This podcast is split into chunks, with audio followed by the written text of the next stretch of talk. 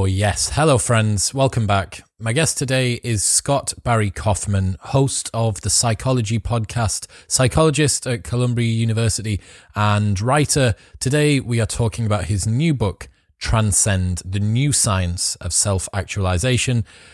We all live in a world where there are quantifiable metrics of success, these objective measures of happiness or wealth or power or whatever it might be and some of us spend a lot of time chasing after them, and yet so many people feel unsatisfied and deeply unconnected to the world and those around them. So, why is that the case? how can we transcend our nature, become more than we are, and maybe more than we could ever hope to be as well. And today we get to go through some amazing exercises from Scott. He has a beautifully calming voice. So if you're feeling a little bit anxious at the moment with the state of the chaos that's going on outside, I'm confident that Scott's calming dulcet tones are going to help you wind down in other news, this episode of the podcast is brought to you by da, da, da, da, Surfshark VPN. Surfshark VPN, you will know by now, is a service which allows you to change the location of where you are browsing from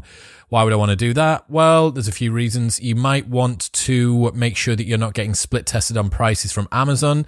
We're not going to be buying any flights anytime soon, so that's out of the window. But first and foremost, it allows you to change the location of where you are browsing from so that you can access other countries' Netflix libraries. If you're in the States, you can access the UK's or Russia's if you want to watch Russia's. And if you are anywhere else in the world, you can access America's Netflix, which is an absolute treasure trove, especially seeing as we're all locked down at the moment. The price of I think it's one pound fifty nine a month to supercharge your Netflix. So just go and do it. You won't regret it. Surfshark.deals slash modern wisdom for 83% off and an extra month for free. That's surfshark.deals slash modern wisdom.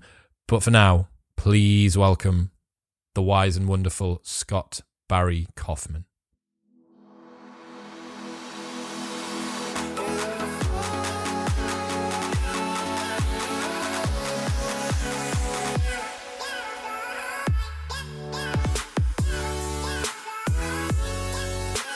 Scott, welcome to the show. Ah, thanks, Chris. So great to chat with you today. Really exciting to speak to you today. So, we're talking about transcend. We're going to be speaking about self actualization. Kind of uh, at the moment, I suppose, the way that people view their own lives and what they can do with them is probably a, a pretty timely topic at the moment, right? I would say so. I think people are struggling in a lot of ways that they are perhaps losing sight of the self actualization that, that's possible within them. It can be very easy to lose sight of the greater possibilities for yourself and for your fellow humans when you're pitched in this state of insecurity. Mm. So I know that you're a, a, big fan of Maslow and you w- base a lot of what you do on top of some of his work. I guess he's okay. He's all right. He's pretty. he's pretty cool. Um, I'm going to guess that at a time like this, where people are very concerned about some real basics, the bottom of the pyramid, we're worried about their health, the family's health. You know, there's food and water shortages. You see these images of Costco and everyone's ripping shit off the shelves and stuff like that. Yeah. Like, does that? I know, and toilet paper. They're ripping the toilet paper. You know, oh, the toilet paper is the maddest thing because it doesn't it doesn't affect your digestion. But that's that we could go on forever about that. Um, how does that relate, do you think, to the way that people are seeing their lives at the moment? The fact that their more uh, immediate primal needs are, are, kind of brought to the forefront. So, what is the question exactly? How do I, what, like, how do I perceive the situation? So, at the moment, we're talk- we're going to yeah. be talking about self actualization and transcending. Sure. Is there a an upper bound that's being placed on that by the immediacy of people's uh, concerns uh, at the moment? I see what you're saying. Well, there's there certainly is and and that's the the great tragedy of of of falling prey to insecurity and uncertainty. What I mean by falling prey is there, there there's always going to be uncertainty in our lives. We're in this. It, it's funny. People are are just are acting as though this situation is like the first time in their life that there's great uncertainty. I mean, there's there's there's equally probabilities, actually greater probabilities of things when you cross the street every day in your life. You know, you don't think about all these things, you know. but here, there, there's a there's a thing we could see on the media. There's a thing we can see on TV where you know people are talking about it every day. Is this is the thing? But it turns out, and I hate to break it, break the news. You hear breaking news. Scott Barry Kaufman, breaking news. You know, how CNN is like breaking. That's why we're here. So Scott, yeah, breaking news. Uh, you have lots and lots of things, shit that can go wrong in, your in your, your, your day. Tell it in like it is, Scott. Like, in my terms of my priorities of things that can go wrong, the COVID nineteen is is is is is pre- prevalent, but I wouldn't even say that's my number one thing I'm concerned about in my day. I'm just trying to uh, be mentally good through the day. So, look, there are lots of things, and, and I think the, the managing uncertainty is a lifelong skill. And if there's any silver lining to the moment we're in right now, is that maybe we can maybe now's the, now's the time to practice. You know, hopefully, every, all, all, the listeners and, and people around the world will um, will make it through this healthy uh, and safe. I, I, certainly have that wish for everyone. But if there's any silver lining once we get through to the other side, it's that maybe this is a great opportunity to learn some of those important uncertainty management skills that we probably should have been learning throughout the rest of our lives, not not just in this moment. I couldn't agree more. There's this great example about uncertainty that Rory Sutherland, my friend from Ogilvy Advertising, told me. He was talking about London Heathrow, and he was saying that the wait times at London Heathrow to get through the security scan section were just causing abhorrent amounts of complaints. It was taking too yeah. long. People were getting irritated. Um, so originally they went to London Heathrow and they said, um, what have you tried? What have you been looking at doing?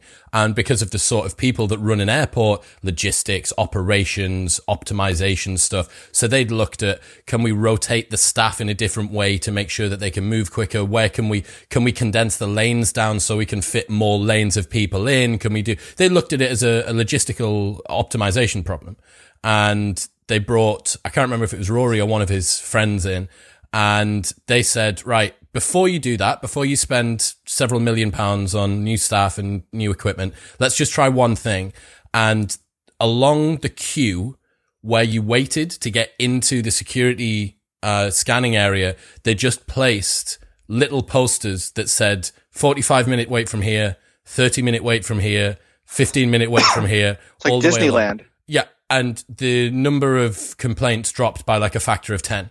They just completely annihilate it because people don't mind waiting. They don't mind being in discomfort. They just want to know when it's going to end. And that is, that's the uncertainty, right? We don't know when this is going to end. That's exact. That's exactly right, and it's particularly stressful for those who score high on a personality trait called neuroticism. So people who score high in neuroticism would prefer the devil they know to the devil they don't know. So I imagine there are some that maybe they wouldn't admit it in play company, but they're almost like, give me the fucking virus already, you know, like, like let me get over with it, over with it, because it's actually more painful to my mental health to to not know when it's coming because they say it's coming.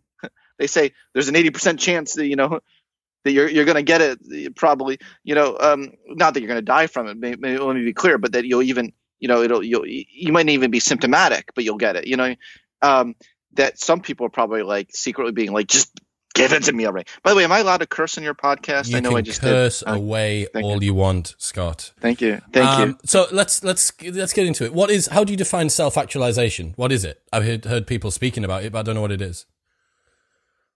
Um, so, so say it one more time. What is self actualization? How do you? Oh, good question. That's good the question. question. Well, people have to misrepresented Maslow's ideas of self-actualization. And uh, you know, for instance, David Brooks, who's a New York Times columnist, really was hating on Maslow a couple years ago and wrote something about how Maslow's ideas of, of self-actualization are the cause of the self-esteem movement we had in America, where people could be like, "Oh, I can be anything I want because you know I'm good, good enough, and doggone it, people like me." You know, that's the that was the skit from Saturday Night Live. I don't know if you're familiar with that skit, but it, it turns out it's it's not true. I mean, that's not fair. And when I read that, I was like, oh, hell no. Mm-hmm. You know, like, and actually I got Brooks on my podcast and I said, oh, hell no to him, you know, and anyway, it was a little awkward, but whatever. Um, I, I, still have great respect for him, but, you know, I was just being SBK, being SBK. Uh, but, um, you know, this is the thing is like he, uh, the, Maslow really made it clear that to fully self actualize, we have to eventually transcend ourselves. That self actualization is really only a bridge to transcendence. You can't reach your full potential if you you're not helping to reach the full potential of others. Like you're you're you're not reaching your full potential. you know, people talk about reaching their full potential as though like they develop that, that, that, it stops when you develop your talents to its full capacity. And there's a lot of people in the self help space. People, you know, you're you're probably very familiar with this. You know, um, that that have that conceptualization. Like their high level, highest level goal is like greatness. That's it. And then then you're done. As though greatness, defined by them, might only mean out achieving everyone. But that's not full greatness. You know, that's not the full potential. Maslow really tried to show people a vision of what humans really could be, what our what our highest ceilings of human nature really could be, kind of pointing the way forward for that. And that's what I tried to do in this book as well, in that same spirit, and show that full self actualization is not just an individualistic pursuit. It's becoming all you're capable of becoming. That is true. We can, we can define self actualization as quite simply as becoming all that you're capable of becoming. But that all you're capable of becoming part actually requires uplifting other people, if that makes sense. So that's what's greater than greatness. Greater than greatness is you making other people great as well. Transcendence. greater than greatness is transcendence. Yeah. I like it. Yeah, there's um past Modern Wisdom guest, Aubrey Marcus, has this really beautiful quote where he talks about how in order to serve, you have to be fit for service.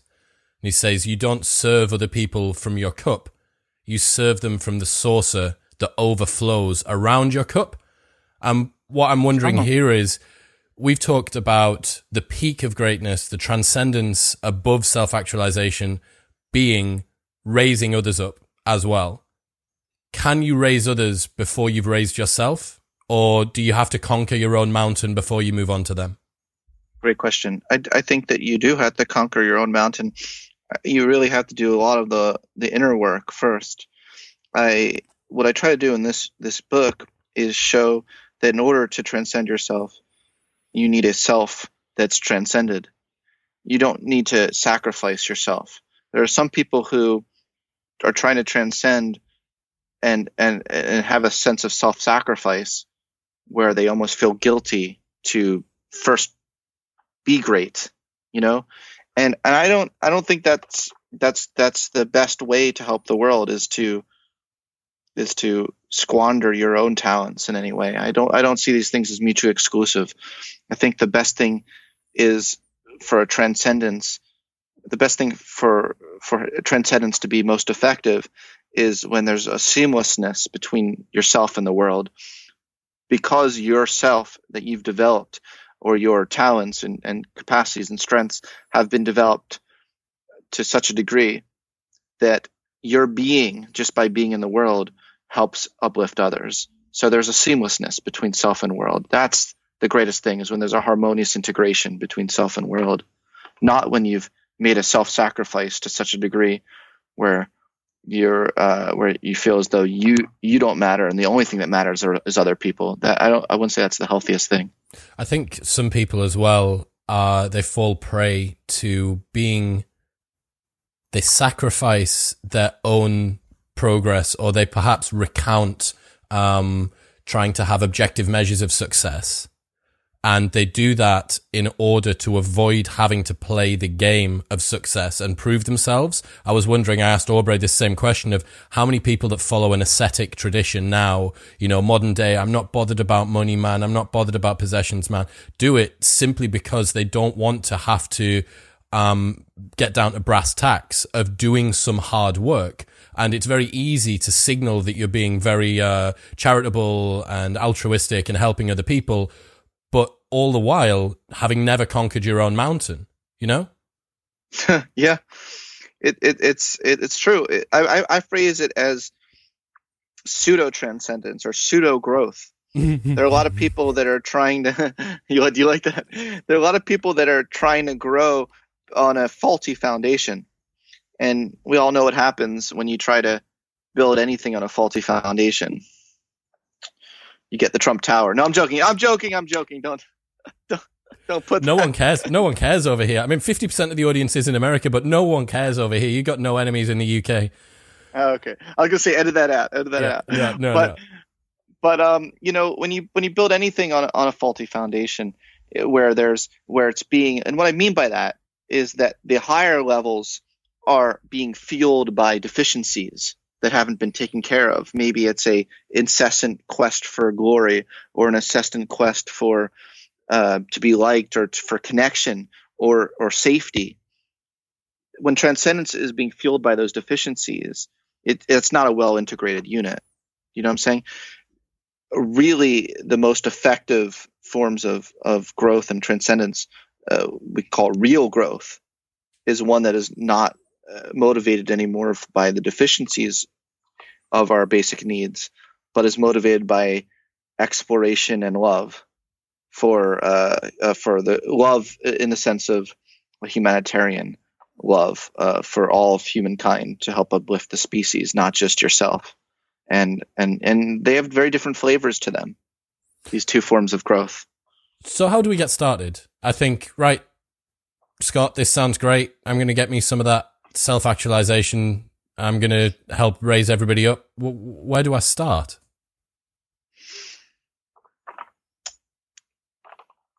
It's it's interesting. I, I think that you need to do a real honest assessment of where you're at. Because you know, you're asking me where do you start, but there's such individual differences in where people are starting at. You know, who are listening to this podcast, you can have some people starting at the point where their basic safety needs are the most pressing at the moment, um, and and that's very fair considering the state of the world right now. This, uh, you know, what the date? I'm looking at my calendar, March 18th, 2020. I couldn't even remember the year. I'm like, where, where, I, I, I've been I've been hold I've been holed up in this in, in this place for so long, you know, with you know scared to you know to, to to to leave that I don't even know what the day is or year. But Time warp. um, yeah, yeah. But uh, people start. You have to really have an honest, real honest assessment of where you are.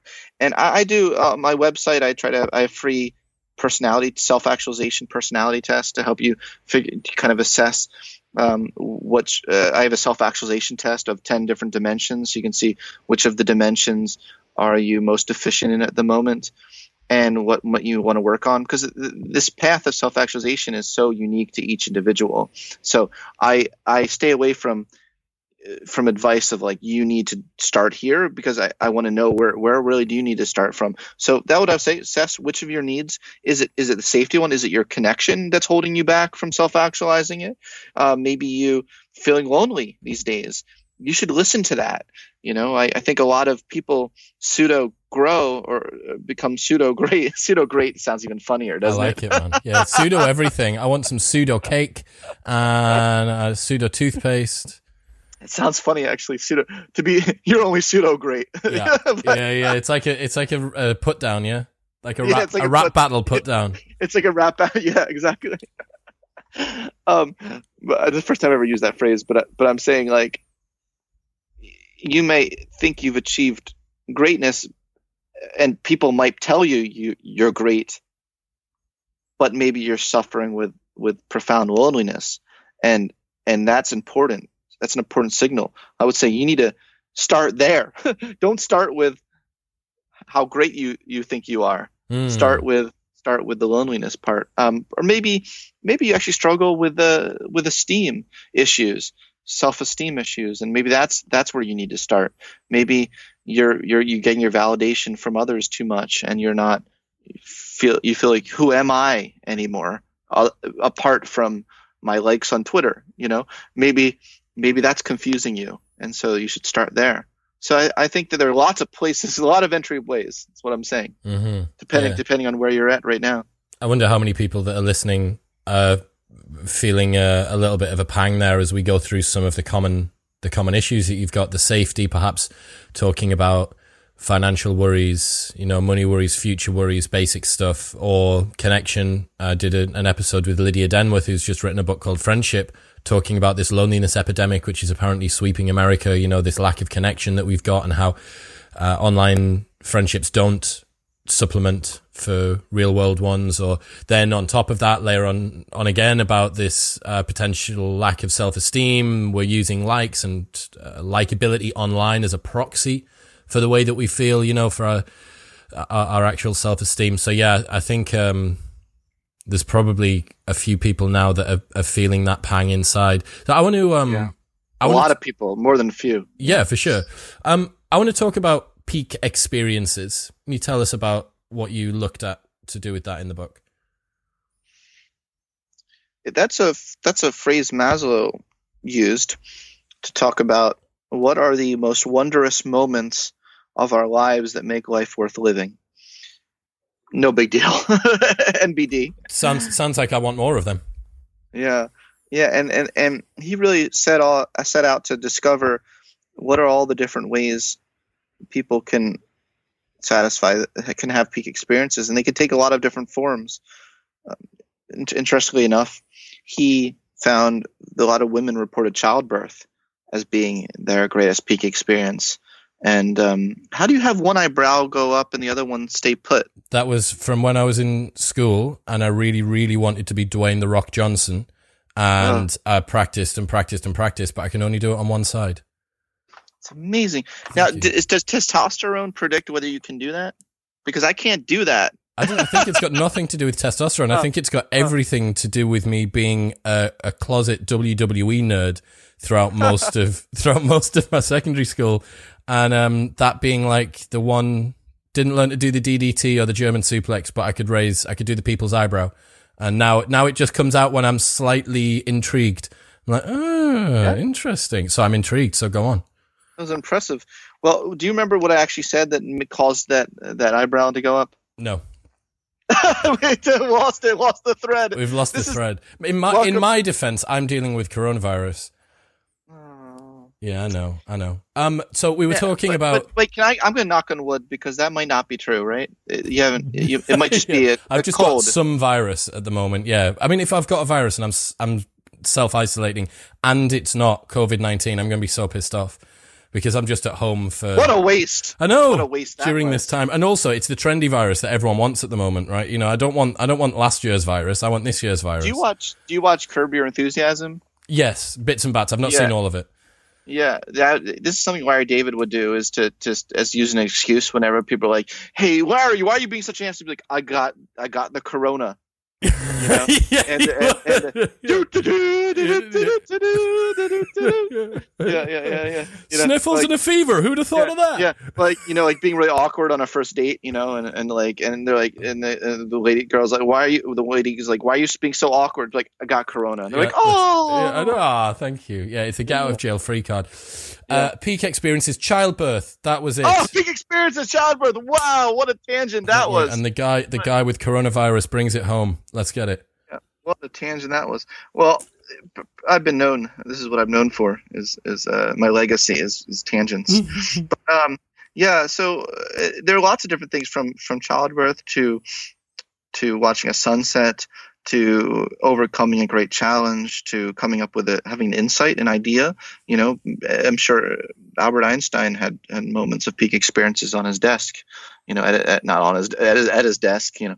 Um, so you know these sorts of uh, very varied things can can can be triggers of peak experiences and and and yet Maslow realized the last year last year and a half of his life that maybe peak experiences weren't the most profound moments of transcendence we could have as a species. He started to discover what he called plateau experiences, which a lot of people don't know about in his writing. And plateau experiences he described as like lounging in heaven, not getting so excited about it. It's basically being able to cultivate a mild form of peak experiences throughout your whole day where you have uh, you cultivate more sustainably a sense of wonder and a sense of gratitude and um, and and awe for for things in your in your in your moment to moment experience, not these one off profound peak experiences.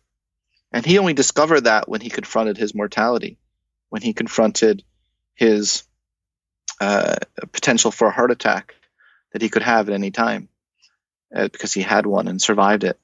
And he said that living this post mortem life, is what he called it, turned out to be the biggest trigger of, of, of transcendence than I ever realized in all my theories.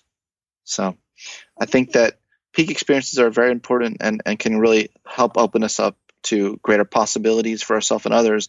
But I think ultimately the wisdom there uh, that Maz was talking about, is, and, and which a lot of Buddhist practitioners talk about. He, he drew a lot on the Buddhist and Indian traditions as well. Um, his colleague UA Asrani actually is the one who uh, really brought to prominence that idea of the plateau experience. He just co-opted the term from his East Indian colleague, but these are things that we can cultivate in our moment-to-moment experience because this is this is all we got is the moment. That's it.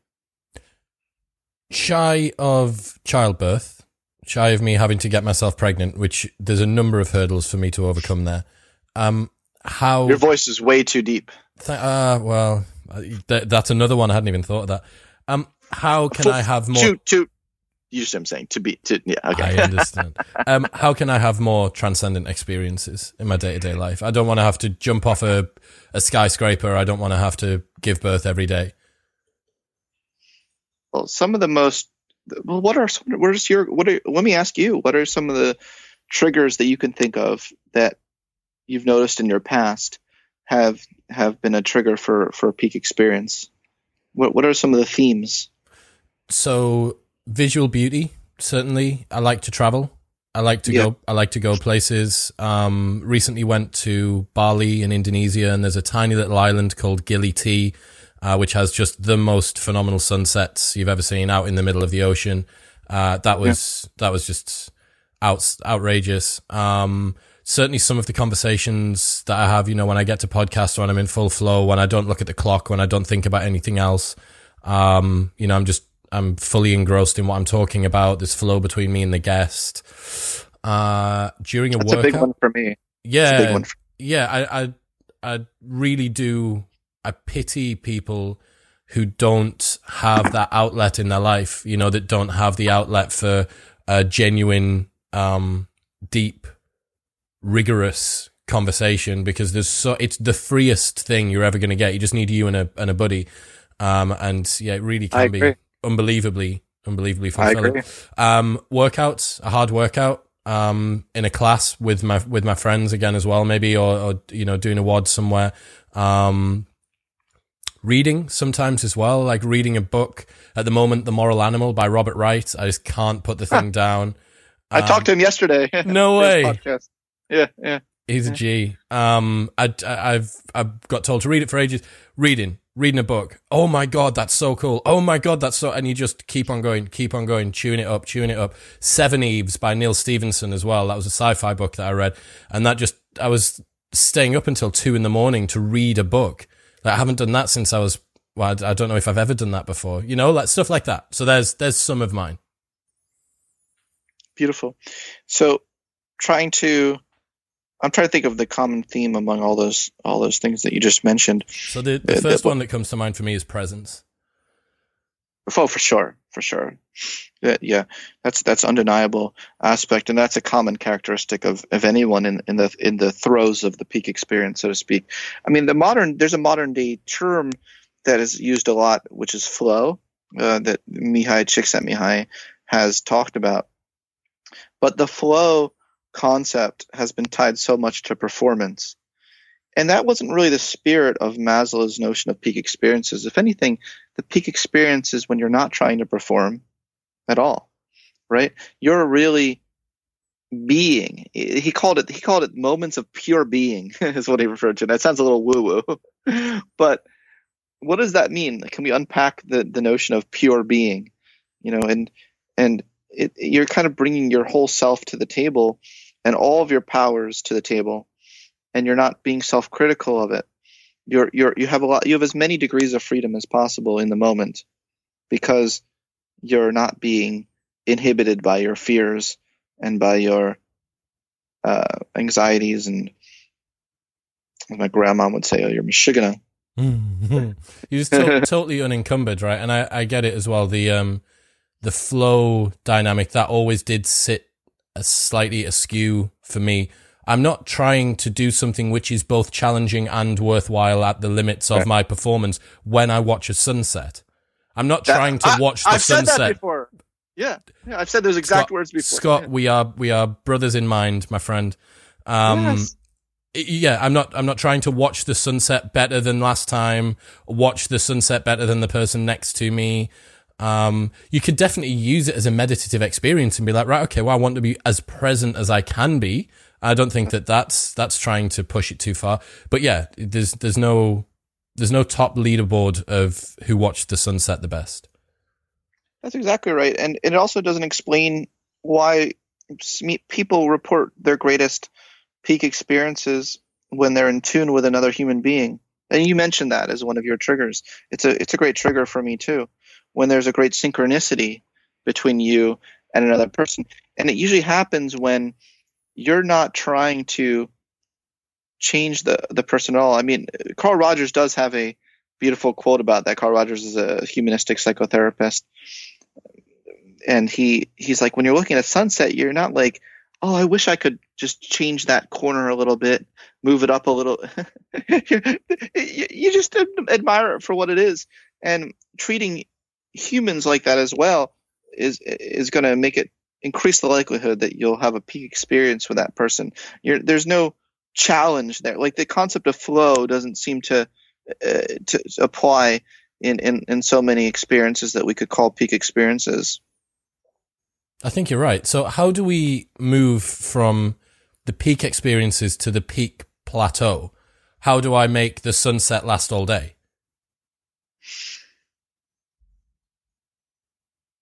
Well, I don't know if we if the goal is to make the sunset last all day, but I think the goal is more how can we make the moment last while the sunset is still there. It might be subtle, subtle difference because part of this highest state of consciousness uh, that Maslow was talking about in, in the plateau experience is your ability to simultaneously be present in the moment, but also be aware of the impermanence of the moment. It's actually this juxtaposition that allows us to have that sense of transcendence. He would have exercises where he would say, you know, talk to someone and imagine while you're talking to them that this is the last time that you'll ever talk to that person forevermore. How does that change your your your your presence with this person? You know, and I think that he actually he came came up with a whole list of these activities of pure being, which I have in the book. Hit us, hit us with some. I want to know some of them, Scott. Yeah, this is how living in the realm of pure being. Um, perceive the eternal intrinsic laws of the cosmos. No big deal. Easy one, easy one. I do that. Sometimes I do that before breakfast. Yeah, me too. To accept or even love these laws is Taoistic in the essence of a good citizen of the universe. Embrace your past. Embrace your guilt rather than running from it. Be compassionate with yourself. Be understanding, accepting, forgiving, and perhaps even loving about your your. I don't even know how to pronounce the word foibles. Foibles. F o i b l e s. As expressions Foibles. of human nature. Foibles. Foibles. There we go. Foibles as expressions of human nature. Enjoy and smile at yourself. Ask yourself, how would this situation look to a child, to the innocent, to a very old person who is beyond personal ambition and competition? Try to recover the sense of the miraculous about life. For example, a baby is a miracle. Think for that baby now, anything could happen, and the sky is the limit. Cultivate the sense of infinite possibility, the sense of admiration, awe, respect, and wonder. Maybe I'll just give you one more, one of more of my favorites. Hit it.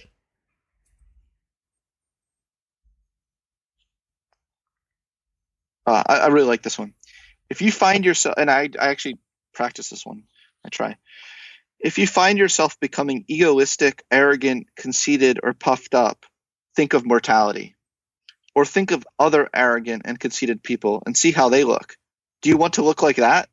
Do you want to take yourself that seriously? To be that unhumorous? I really like that. That third party perspective is it's so powerful. The Do um, do- oh, sorry, go on. just the ability to look at, to look at yourself as if you were a friend, you know, as if you're a friend looking at you, watching your actions, um, because you just strip away all the biases, all of the attachments, and you go, yeah, that if I saw my friend do that, that would be that would be kind of that'd be kind of weird. Absolutely, and I think that I often know who I want to be by seeing great examples of people I don't want to be. Do you ever, do you ever you know do you ever just like see someone and you're like that's not that's not my that wouldn't be my best self. Man, I I learn from other people's failures more than other people's successes. I think. Boom. Well, drop the mic on that one. Uh, I love it. I love a mic drop, man. That's what I'm here for. Um, but yeah, I, I, I honestly I do. Um, what's that quote? I can't remember the guy. It might be Peter Thiel. Does he say, um, "Any idiot can learn from their own experience. I prefer to learn from the experiences of others." Yeah, yeah. I mean, and there's so much. That's why great literature stands the test of time. Some of the greatest literature are great stories that transcend the ages of people failing in all sorts of ways. And yeah, there's not there's not not a lot of examples of great literature there about do to do a story of a person who had it all great, lived their life great, And it was fine. yeah, it was all good. You know, we, we, we learned, you know, we passed down from generations to generations archetypes of failures that we can all resonate with and learn from. I want to talk about familiarization and and fresh experiences and how this relates to transcendence. Can you talk Okay. us? Can you talk to us about that? Yes. So psycho- I can I can talk about different levels of nerdiness. Pick a level from one to five. I want Five being super nerdy. I want five, please. Thank you. Oh, you want? okay. All right. Well, you chose it. Throw us in at the deep end. Come on, Scott.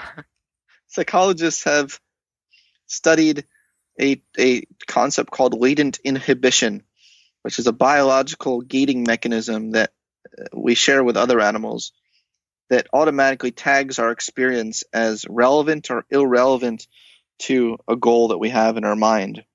Our brain does it at a very subconscious and automatic level. It turns out that people who are very creative tend to have a very low latent inhibition they're very unlikely to tag any experience automatically as as irrelevant and um, and and, and inhibit the experience or idea or or things coming into their visual field as as irrelevant and and and, and mark it away uh, and, and and and take it away from the experience so people who are creative and another way of saying that is that they treat experiences that they may have experienced before as irrelevant, they experience it as fresh every time that they see it. You know, this latent, this latent inhibition mechanism that we evolved from other and which which we share with other animals is important so that we don't, as the existential philosopher Soren Kierkegaard said, we, so we don't drown in possibility. You know, it's important to have some sort of gating mechanism, but it's also important not to have too much.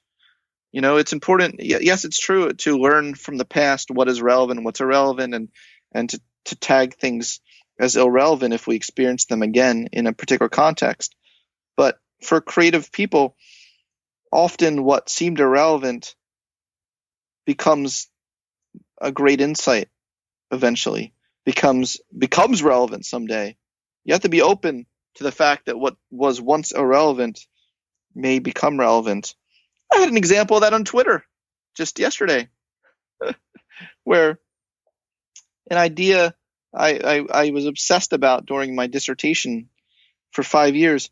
I wrote I wrote the published the paper. No one no one cared about the paper. Hmm. uh, a, a whole decade later, you know, feel like a you know a failure for my dissertation. I saw its relevance of of, of the study to the world we live in today, and I tweeted it out and it went viral. It went viral amongst nerdy scientists, but that's still that's something. That's still something.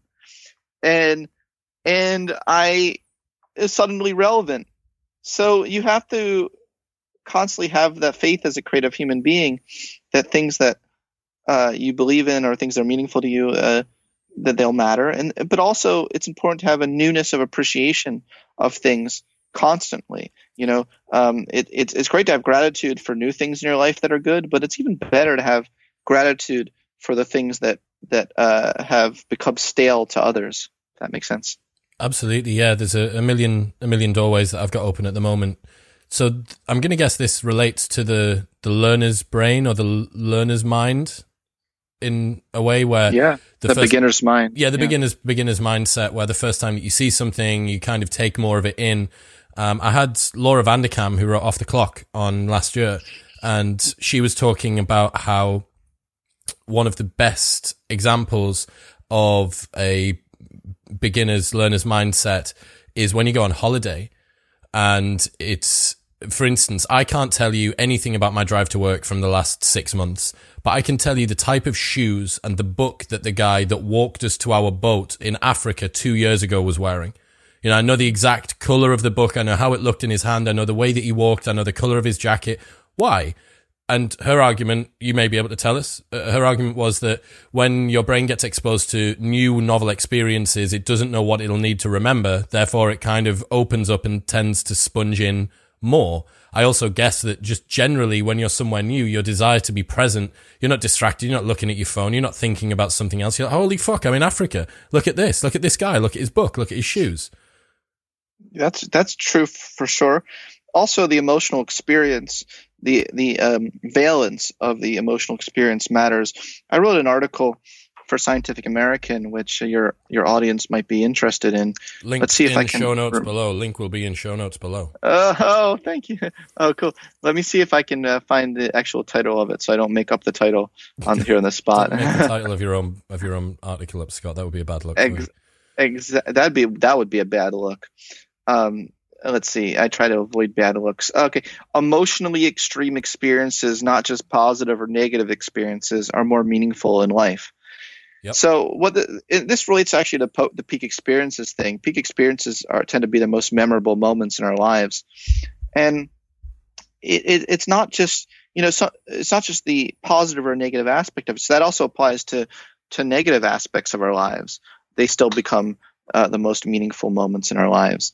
Not saying we don't we wouldn't rather not have some of those negative moments, but it's really the the emotional valence of it, just how much it impacts us at that it touches us at an emotional level that that is a source of meaning for us, not just whether it was positive or negative. I've been thinking about this a little bit recently, actually, as I was talking um, about living on the edge. And everybody that's listening, plus yourself, will have some friends who tend to shy away from the bottom 25 and the top 25% of um, extremeness within experience, both good and bad, right? They like to live in that interquartile range. They like to live in that middle 50%. And it does feel quite comfortable, but there's a reason that edges are there, right? Edges wouldn't be there if they weren't there for you to stand on them. And there's nothing more exciting than staring over the edge of a building. And yeah. I, I really, I really do think that as we start to push ourselves out towards obviously you need to do it safely like i am not your doctor every disclaimer under the sun but um, you need to allow yourself to go out and experience and i wonder as well whether in a world where we're we have more so much more convenience i can get my uber to the store to d- deliver my gourmet burger back to the house where i watch my netflix and i then get you know amazon prime my next outfit through the door. I wonder whether we are nerfing the edges of the extremeness mm. and the intensity of experience in the modern world? Yeah, we are. And what we're what we like like people like to fear monger because fear mongering sells. When I say people, I mean marketers. By people, I mean douchebags. No, yeah. Uh, yeah. Okay. Do you know what I mean? Like that. That's what they do. Whatever sells, they'll do it. So you know, right now, you know, the coronavirus scare, you see on Facebook, everyone is selling like oh I have the best uh, P95 face mask whatever and N95 face mask out of everyone else. Uh, fear mongering. Well, what actually is better for growth is to be excited by by the challenge, you know, as opposed to fear it and avoid it. There's a uh, form of psychotherapy called ACT, acceptance commitment therapy. I know if you've heard of it, where it, it shows that experiential avoidance is one of the greatest sources of mental illness. And that the reverse of that, which which which uh, psychologists call psychological flexibility, um, or Maslow would actually refer to that uh, refer to that as uh, well. I would I would Scott Barry Kaufman would refer to that as exploration. Yeah, you know, got you. Like yep. the, the spirit of exploration allows us to even to be actually excited by things that most people would fear as a challenge to overcome life is not lived from the comfort of your couch, man. Like it, it, it really isn't. And the more that I spend time, um, being able to do what I want, I, yeah. I, I run my own business. I have a, a wonderful amount of, of freedom and liberty in my day to day life. And I have to check myself to make sure that I'm not taking the path of least resistance because it can become uh, painfully convenient does that, does that make sense? It, it, oh, it, yes. becomes destructively convenient. So I need to consistently try and find novelty, intensity, um, new people, new things to do. Um, but I also think it, it can also, it totally identifies why we might have a crisis of meaninglessness and existential dread and all this sort of stuff. Because when you're not fighting the lion at the door who's trying to eat half your family or worrying about where your next meal comes from, well, why should you really bother about anything? I can just get Amazon delivered through the door. I, I, you know, I can, everything's chill. It's fine. But that does lead to the crisis because you're so, the bottom of Maslow's hierarchy of needs is so well serviced that we now have to actually make a decision about what to do to get to the top. And in a meritocracy, if the people who fail, uh, if the people who succeed are worthy of their own success, then the people who fail are worthy of their own failures. And I think that that, right. that means that people can get real, real scared. That's not my idea. That is the idea of Alain de Botton. But thank you, Alain, for that one. yeah, no, it's quite right. And I, I know that Alain has written about Maslow's hierarchy of needs as well. And no, so, no, that was, that was that was well said. Can we do uh, contemplate your life from a historian's point of view? That sounds really cool. well, that that that's one of the uh, exercises, the, the the the exercises of pure being. I was I was running down the list of the things. Yeah, if you view yourself from a historian's perspective, you know what what is this time period and putting it in context of prior context. You know, in a lot of ways, the world is the best it's ever been in in terms of poverty, in terms of almost any metric you look at. Steven mm. Pinker has, written, has written about that. You know, yeah. and I know that our day to day that's called comfort for our day to day living and what may seem like a catastrophe, but it's certainly better, you know, from a historian's perspective, certainly better to live in 2020 with a virus than 1918, you know, with the influenza uh, pandemic, or I think it was called Spanish flu or something like that. Yeah, yeah, yeah. Um, you know, uh, the the kind of technologies we have and uh, and progress we've made. This is probably the best time in human history to have such a pandemic, right? So yeah, I think the historian's perspective one is putting things in a certain perspective of the rest of humanity and the rest of human history, and also thinking about 100, 200 years from now, how will people view the actions we made as well is, is, is important to, to think about when we take certain actions. Should we be scared or frightful or worried about the fact that realistically in 75 years time no one will remember our name or what we did the only the only part of you that's scared of that is your ego and if you can transcend the ego then that just won't be a concern for you anymore that that that question won't won't matter and it's not easy transcending the ego because it's so powerful.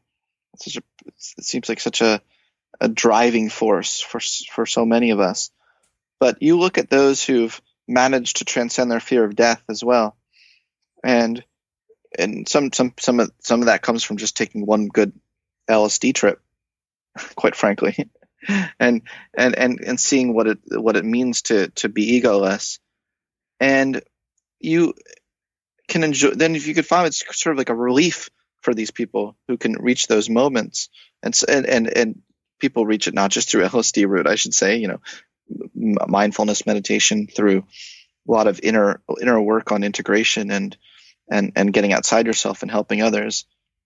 And you realize that it, it doesn't really matter uh, what really you know it, it it matters what you what you do in, in your day-to-day life to to help other human existence but it doesn't always have to be this grandiose you know, I started a nonprofit and a humanitarian nonprofit. You know, you know the stereotypical I have a humanitarian nonprofit person. You know, and they're always talking about how they have a humanitarian nonprofit. Yeah. They won't shut up about it. But like, but there, I say this in a cheeky way because I don't think we appreciate the person who just by their being in the world every day they're uplifting others. They're not going on Twitter immediately and announcing it, but they're giving a smile to a stranger on the street. Well, that counts. I mean, there, you know, they there are so many things throughout the course of the day that count in terms of your existence. You just maximize your existence on a day-to-day basis. I think that's good enough. It's like the stereotypical great mum, isn't it? Shout out, yeah. my, shout out my mum, Kathy, who'll be listening. Thank you for uh, for smiling at strangers in the street and doing stuff like that. Yeah, no, uh, that's exactly right. In fact, Abraham Maslow thought that his wife's his wife Bertha's mom was more self-actualized than he was. that's so, she wasn't that's so funny. Yeah, like some yeah, woman who probably can't even didn't even know, wasn't really that bothered. Abraham, no. stop talking about work at the dinner table, like all that stuff. yeah, and then then she somehow managed to achieve what he uh, like more than he did. Yeah, I mean Abraham Maslow hated his mom, but he really was quite fond of his wife's mom, yeah. uh, which is interesting. And, and, and he really did resent his own mom. That was that's a whole other story because she was superstitious and stuff. But yeah, but he really thought that his wife Bertha's mom was was really self actualized, and and she was not um, high achieving. So it was very clear he didn't equate self actualization with achievement. He really equated it with with this what he called being love, literally being love you know? And that's not doing what there's so many a lot of people that that do love in in this kind of grandiose virtue signaling sort of way you know? Mm. but are just assholes to everyone in their daily life. And that's not being love you know? It's the same. It goes back to what we were talking about before to do with the the, the ascetic who's recounted all worldly possessions but it's just a signal you know, I had Robin Hanson on a, a, year and a bit ago, and you know, he's he's the man for signals, the elephant, the elephant in the brain, right? And um, Paul Bloom had this great quote as well when I spoke to him, where he said, uh, "There is no such thing as not giving a shit. There is only seeming like you're not giving a shit. It's like everybody's signaling all the time. It's the people for whom, like I." Yeah. Don't think that my mum is. I don't think that my mum will go and do something nice for one of the ladies at work, like take her uh, some flowers in for her birthday or do whatever. I don't think she's doing it so other people see her taking those in, you know? That's right. That's exactly right. Yeah, at the end of the day, what Maslow's whole project of self-actualization, many people don't realize this. He started off just taking he started what he called the good human being notebook. And he just took examples of people he saw that he thought were good human beings he didn't start off like with even the concept self actualization. It started off with just I want to study the greatest specimens of good human beings, and he really believed that by studying them, he could he could uh, like understand human potential. You know, he really believed by, we we should study the growing tip of humanity, which is what he called it. You know, all trees uh, have a point of their growth where they grow the most at the top. He calls the growing tip. There's a lot there are a lot of parts of the trees that do not grow anymore you know so he wanted to study the growing tip of humanity to see what we are all capable of and and that was really about about the good human being. It wasn't about the the the one who dominated all the competition, you know, or who had their face on the cover of Time the most amount of times, you know. How do we? We've touched on Robert Wright earlier on, and because I've got Evo Psych in the back of my mind all the time at the moment, I want to I want to kind of touch on that. We spoke about this transcending of the ego, bypassing some of the mechanisms which exist, or they were created because we needed them. We needed to do play the game of hierarchy, dominance game. I am, look at me. I am here. I am better than this person because it was all relative and we lived in a band of 50 people. We needed to have a fear of death because it was fitness enhancing. We needed to X, Y, Z all the way along. Just what does this mean for the future? What does this mean for us as we move forward now as a race, as a species? What are the humans of the future going to be like? Is the hope that we're all just going to become these kind of bonobo, super chill, uh, f- free love man kind of animals. Do you think that that's ever achievable? I, I feel like you're asking a really quite profound question. Could you could you maybe ask it again? yeah, sure. um, essentially, my question is: Can we transcend our nature? That's the that's that's the question. Yeah, yeah. I mean, it's it's a question I I wrestle with, and and not only do I think we can. So yes, the answer is I do think we can. I, I, this is the the spirit of the book. This is the spirit of the book. Transcend is that I think that in order to transcend ourselves, we have to become greater than the sum of our parts. We have to ultimately realize that human beings are not just a, a combination of all of our evolutionary modules, that we can actually become integrated and a whole unit that works towards a conscious purpose of some sort. And that really makes us different than other animals. A lot of evolutionary psychologists get a great glee from pointing out how similar similar we are to other animals. Like, look, we have the same mating patterns as the gorilla. But whilst, and I say whilst because you're in England, that may be true. They're not wrong. I think there's so many aspects of humans that that make us is that make us human. And that was the spirit of Maslow and the humanistic psychologist, and I'm trying to bring that spirit back. Man, I love it. Uh, there's a to my final quote that I've got is from a guy called Daniel Schmachtenberger. Do you know him from Civilization Emerging? He's a good friend of mine. no way. So I was supposed to yeah. speak to him. I was supposed to speak to him on Sunday, but we ah. we got the time we got the times wrong. And he's got from that um, uh, talk on emergence that he gave on YouTube. Yeah. And in that, he has this brilliant quote, which is that as human beings, because of our level of consciousness and the fact that we can interject into the way that we're programmed from nature, we're not just passengers, we're the captains of the ship. And mm-hmm. that distinction between the two, between being a passenger and being the captain, that's, it would appear that that's kind of what we're talking about here. For sure. Dano, Dano and I had some good conversations about just that topic, strolling along San Diego's streets.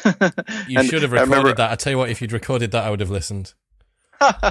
well, well, uh, actually, you can listen to me and him talking on his podcast um, uh, a couple years ago. He had me on his podcast, and we had a great chat about self-actualization. That's awesome. Um, yeah, look. I, am Scott. I'm, I'm, conscious that I've I've taken up a bunch of your time, and uh, Thank you. I need to I need to let you get back because you got to evade a coronavirus out there. So Transcend it is out 7th of April, so link will be in the show notes below to pre-order. And if people want to hassle you online, where should they go? Oh, I'd really like it if people could check out the Psychology Podcast, which is my own podcast.